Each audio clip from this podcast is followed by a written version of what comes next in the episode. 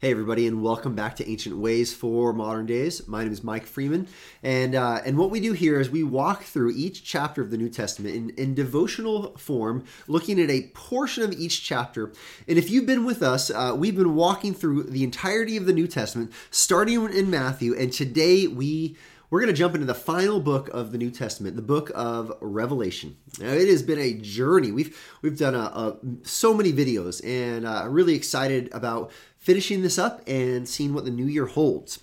Now, I will say, if you are a listener and, and this is something you enjoy and something that benefits you, um, during this last uh, run, this last book, I'd love some feedback. And so, if you want to uh, message us through our YouTube channel, if you want to find us on our church website, you can you can email me at mike at vcflongview.org. But if this has been helpful to you, I'd love to hear a little bit of your um, story, why it's been helpful, and honestly, this is going to help me figure out what the the new year looks like. I've got a handful of ideas of what this new year looks like. We might do the same thing again, but handle different portions of every chapter of the New Testament. Um, I'm considering doing kind of a walk through one book of the Bible, verse by verse, in five to ten minute portions. And so uh, that wouldn't follow Valley's Bible reading plan, but it would be it would be something that could be a, a daily devotion for you, uh, just to kind of help us think deeply about the scripture. Those are some of my ideas. Uh, I have a few other ideas as well, but I'd love to hear from you. If this is something you'd like to see continue in the new year, and if uh, if this has been helpful, what has been most helpful? Not said, let's go ahead and let's turn to the book of Revelation, the revelation of Jesus Christ, the final book in the, the New Testament, the final book of the canon, the final revelation of Jesus Christ in his his written word. And uh, and this book begins early on with an incredible vision of who Christ is. And so I want to start by looking at uh, verses 12 through 19. And in this, we're, we're going to uh, just get a, a, a, vision, John's vision for Christ and uh, how incredible he is. So John begins. He says, Then I turned to see the voice that was speaking to me. And on turning, I saw seven golden lampstands. And in the midst of the lampstands, one like the Son of Man, clothed with a long robe and with a golden sash around his chest. The hair of his head were the hairs of his head were white, like white wool, like snow. His eyes were like a flame of fire. His feet were like burnished bronze, refined in a furnace, and his voice was like the roar of many waters. In his right hand he held seven stars.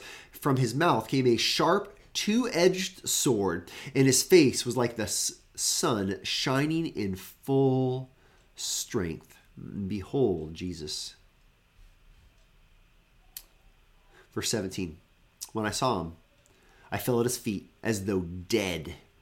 This was John's reaction to seeing Jesus just fallen down like he is dead.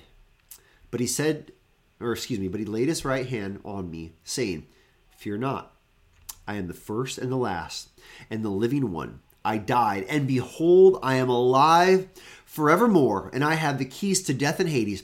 Write therefore the things that you have seen, those that are, and those that are to take place after this.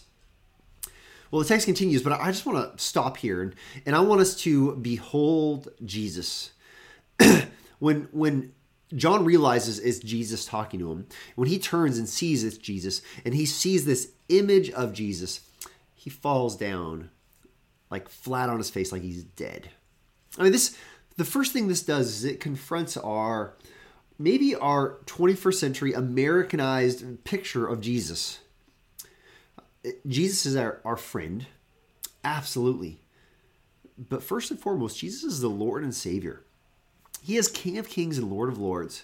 He, he's not like a friend that you see and you're like, hey, what's up, bud? He's someone you see and you fall down like you're dead. Awestruck, overwhelmed with, with who he is. This is John's reaction. This is John. It's the beloved disciple. This is John that walked with Jesus when Jesus was on the earth. Uh, we need to understand if John responds to Jesus like that, well, we certainly should expect to respond the same way with a sense of, of reverence toward Jesus with a sense of respect and honoring, a, desire to worship him. And then look what Jesus says. Jesus says, Fear not. Don't you love this? The one who should be feared tells those who are his, Fear not.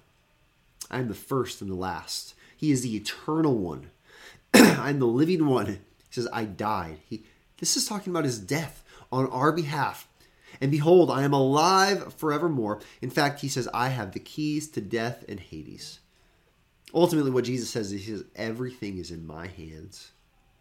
And now, John, you're about to receive revelation. You are about to receive an incredible uh, picture of the end times. And so, what I want you to do is, I want you to start in verse 19. He says, Therefore, write what you have seen, and, and write the things that are and then write the things that are to take place in the future after this. And this is likely the, the outline of the book of Revelation. Well, what he's seen and what what is, and, and then ultimately what will be. And this is the, the, the outline that we'll see over the next few weeks as we as we finish walking through the New Testament. But here's our ancient way for our modern day. How do we approach Jesus?